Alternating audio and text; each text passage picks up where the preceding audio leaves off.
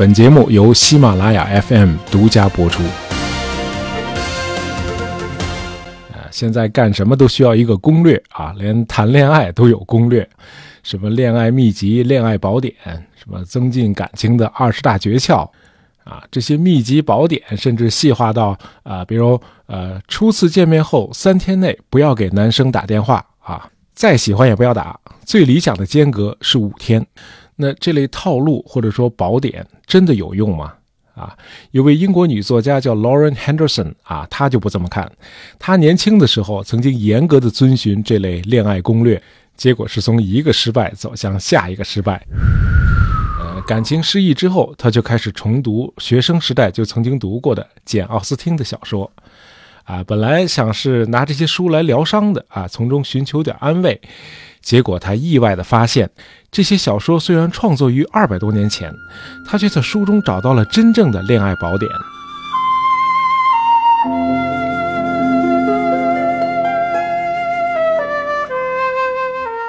呃，参照小说里那些人物的行为准则和待人方式，劳伦发现啊，他在后来的交往中比以往更主动了，更有判断力和预见力了，那应对危机的能力也更强了。后来，他顺利地找到了自己的理想伴侣。那为了把自己的这个体会呢分享给更多的人，劳伦结合这个简·奥斯汀小说里的情节，撰写了一本书啊，叫《简·奥斯汀的爱情指南》。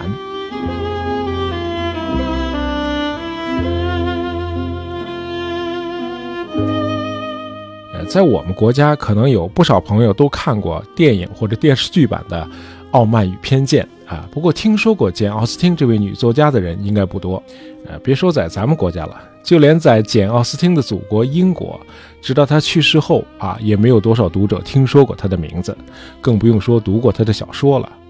呃，那个时候简的小说虽然已经受到了评论界的一致好评，但是她的读者群非常有限啊。她的最后两部长篇小说《诺桑觉寺》和《劝导》是一八一八年，也就是她去世的第二年后出版的。呃，他哥哥亨利在序言里为简写了一个很短的生平介绍啊，反正也没几个读者，写太详细也没人看。等那些和简·奥斯汀同辈的那些家人都去世之后，简应该就被这个世界彻底忘掉了。亨利万万没有想到，仅仅几十年后，简·奥斯汀的影响已经遍布了半个地球，因为当时英国已经是日不落帝国了啊，全球到处都有殖民地。那么在后来的近二百年里，关于简·奥斯汀的生平和作品的论著已经多达几万种了。尽管他一生只写过六部长篇小说和为数不多的一些短篇，啊，这个大作家毛姆说，啊，简的每一部小说都是上乘之作。啊，十九世纪英国曾经有一位犹太裔的首相，他叫迪斯雷利。啊，这位首相除了两次阻隔领导英帝国，他自己也是位作家，同时他还是简·奥斯汀的铁粉。迪斯雷利首相自称，仅仅《傲慢与偏见》他就读了十七遍。哎，更有甚者，到今天还有不少痴迷的读者声称啊，一生只读简·奥斯汀的小说啊，不读其他人的小说。哎，还有一位狂热的印度读者啊，在他自己的名字中间加了个中间名奥斯汀。呃，这位印度读者还一直致力于拓展啊，他在印度首都新德里建立的那个奥斯汀协会。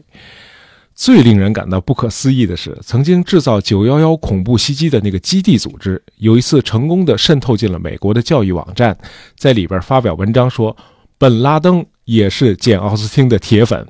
哎，因此有人总结说，简·奥斯汀今天仍然无处不在啊。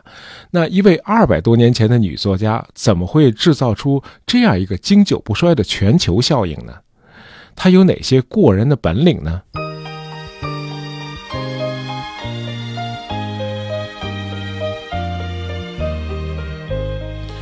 其实，打开他的每一本书，你都看不到有任何宏大的叙述，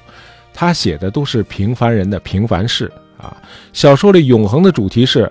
男生见女生，女生搞定男生。乍一看，全都是言情小说啊。可仔细读来，你会发现，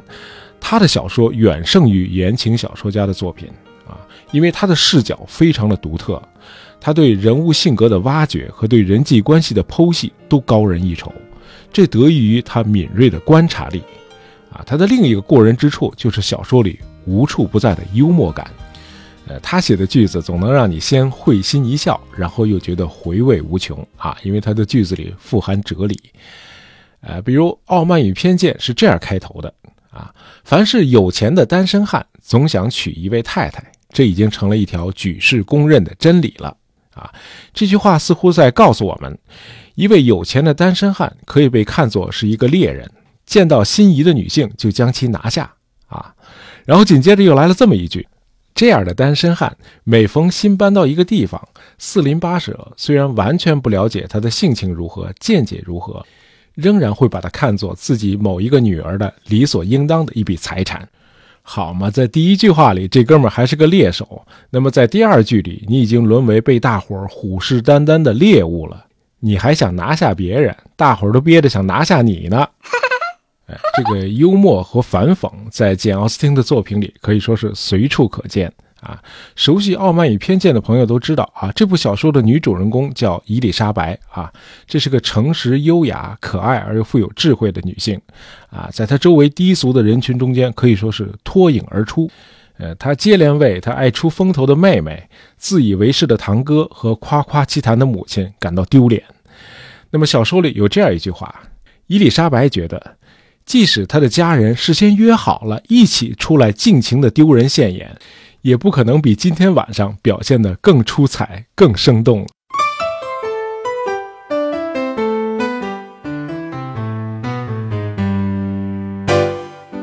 啊，简·奥斯汀有很多种的反讽手法，比如小说《艾玛》，啊，这里不是靠主人公的幽默犀利的言谈。而是漫画式的描绘出主人公的自负和愚蠢啊，整个故事情节就是用反讽的手法展开的啊，读了让人忍俊不禁。呃，其实，在现实生活中，简·奥斯汀就是一位谈吐幽默、语言犀利的女性。她写给她姐姐卡桑德拉的很多书信，后来都留存下来了啊。这些信都写得非常的风趣。给我印象最深的有这么一句啊，呃，霍尔博士今天一身重孝，可能是他的母亲，他妻子。或者他本人去世了，呃，这个爱开玩笑的人啊，他讲出来的话有时候会显得不够善良啊。可这类人一旦想起了一件可笑的事儿啊，你非拦着不让他说出来，这也是很困难。这个简·奥斯汀总是能够敏锐地观察到周围人们的荒唐、愚蠢、自命不凡和虚情假意，因此他在写给他姐姐的信里，总会把周围的人取笑一番啊。呃，那要想了解简当时的生活，那这些信是一定要读的啊，因为他和他姐姐关系最好，两个人是无话不谈的。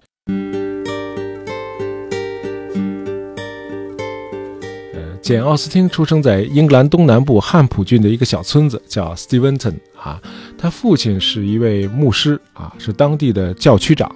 简在家里是行七啊，上面有五个哥哥，一个姐姐，下边还有一个弟弟。呃，他们家的房子今天已经看不到了啊，那地方现在是一片草坪。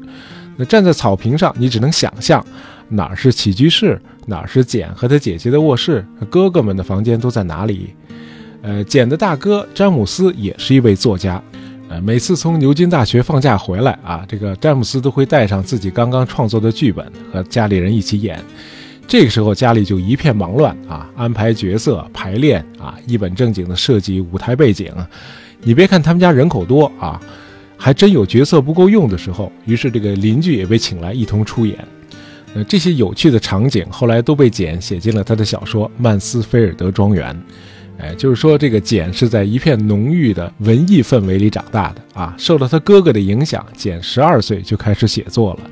他爸爸很支持他写作，但是家里呢无法给他提供一个单独的书房。呃，他爸爸就送给他一个斜面的便携式写字台啊，这个写字台很轻，你可以把它放在腿上。那这样呢，简随时随地都可以写作了。呃，有这样一个说法，呃，说简奥斯汀不想让仆人、客人以及除家人之外的任何人知道他在写小说。那为了不让人发现，他常常把小说写在一些纸片上，这样随时可以用别的纸把它盖住。那么他家的门廊里有一扇门，一推就会嘎嘎作响。但简从来没有让人把这个房门修好，因为这个声响对他来说是有用的。哎，只要有人一推门，他就会知道，这样呢，他就有时间把正在写的稿子藏起来。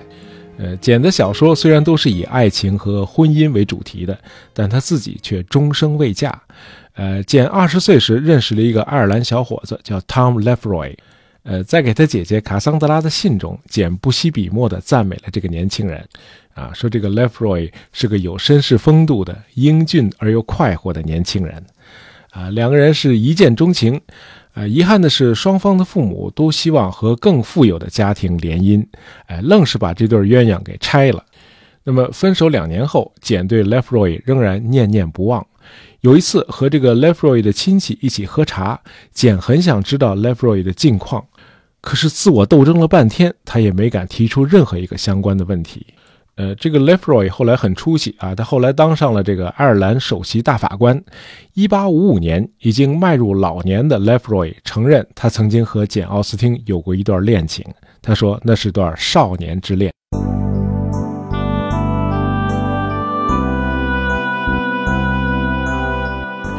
那么和 Lefroy 分手后几年啊，有一位阔少啊，他也是奥斯汀家的一个世交，呃，他呢向这个简奥斯汀求婚，简当时是同意了，可是第二天一早他又反悔了，啊，你要是读过简奥斯汀的那本《曼斯菲尔德庄园》，哎，你就能理解简当初为什么又拒绝了那位阔少了。呃，在那部小说里，女主人公范妮也是令人意外的拒绝了亨利的求婚。那么，我们有理由相信，简·奥斯汀是信奉这样一个理念的，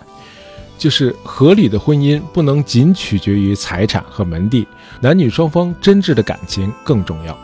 在拒绝了那位阔少之后，简挣到了人生中的第一笔稿费，他的中篇小说《苏珊》以十英镑的价钱卖给了一家出版社。What？后来的简·奥斯汀的铁粉们要是知道这个价钱，估计会一把火把那家出版社烧成平地的。其实，在苏珊出版的前四年，啊，《傲慢与偏见》就已经写好了啊。当时这个书名不叫《傲慢与偏见》啊，叫《最初的印象》啊。后来多次修改，一直拖到十七年之后才出版。那么，在写作《傲慢与偏见》的时候，简只有二十一岁啊，和书中的女主人公伊丽莎白同岁。可到出版的时候，简已经三十八岁了。呃，三年之后，他就因病去世了。呃，即便是看过电影啊，小说《傲慢与偏见》还是值得再读一遍的啊。毕竟把一本三百四十五页的书浓缩成两小时的电影啊，很多东西是会流失掉的。我本人呢还是很喜欢这本书的啊，当然喜欢的程度和英国那位首相迪斯雷利没法比啊，人家读了十七遍，我是在青年时代读过一遍啊，为了做这期节目又通宵达旦读了第二遍，呃，没想到读第二遍还真有新的收获。呃，在读第一遍的时候，我的印象是啊，这是个爱情喜剧啊，讲的是一个男生的傲慢和一个女生的偏见，啊，那会儿呢我比较年轻啊，阅历比较浅，没有能够读到书里更深层的东西。那么读第二遍的时候，我才领悟到，达西和伊丽莎白这两个男女主人公，其实各自身上都有傲慢与偏见。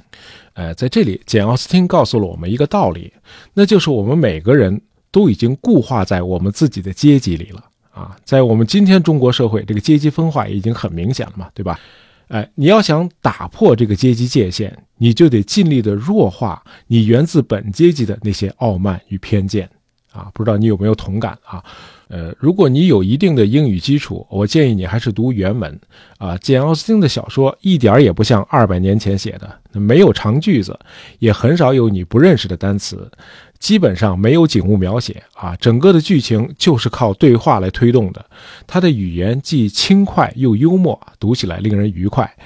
呃，简奥斯汀还有一个本事，就是他能让你读完一页之后，迫不及待的想去读下一页。啊，尽管他写的都是日常生活。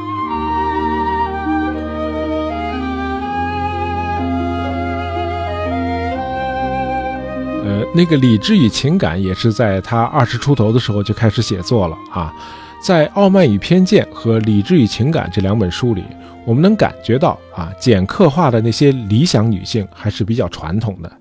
伊丽莎白和埃莉诺这两个女主人公都认可当时妇女在社会里的从属地位啊，不想挑战这个传统。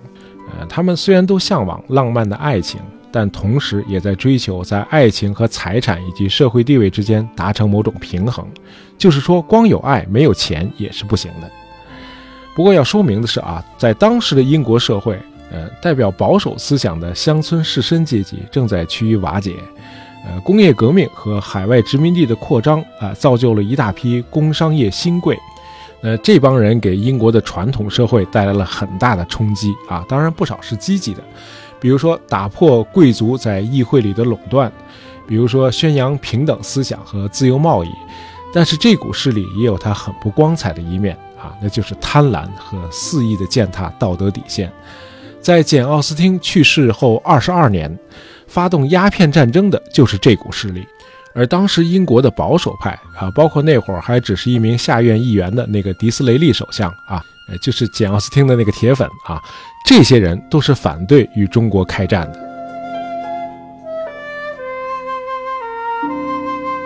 呃，在简·奥斯汀短暂的四十一年人生中啊，其实发生了很多轰轰烈烈的历史事件，比如法国大革命和后来的拿破仑战争。呃，这个时候，简的两个哥哥都在海军服役啊，和法国人打得昏天黑地。简是很挂念他这两个哥哥的啊，经常给他们写信。可是，在他的小说里，宏大的叙述和帝王将相根本看不到。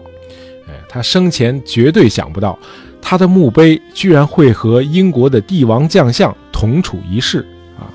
伦敦的威斯敏斯特教堂啊，也叫西敏寺，呃，这里既是重大仪式的场所，也是一座巨大的国家墓地。呃，历代君王和三千多位塑造了英国历史的名人都在这儿有墓室或者墓碑。那么，在西敏寺的南厅有一个诗人之角，简·奥斯汀的墓碑和乔叟、莎士比亚、哈代。和狄更斯这些巨匠的墓室和墓碑都陈列在这个诗人之角。如果你也是个奥斯汀粉啊，去旅游的时候可以去瞻仰一下。好，今天的节目就到这里啊。本期节目是由我们的听友幺三三幺幺二七 GFAT 点播的，希望你喜欢。呃，喜欢大爷杂货铺的朋友，不要忘了订阅我们的专辑。当然，也希望你能在朋友圈里推荐一下我们的节目。感谢大家收听，咱们下期再见。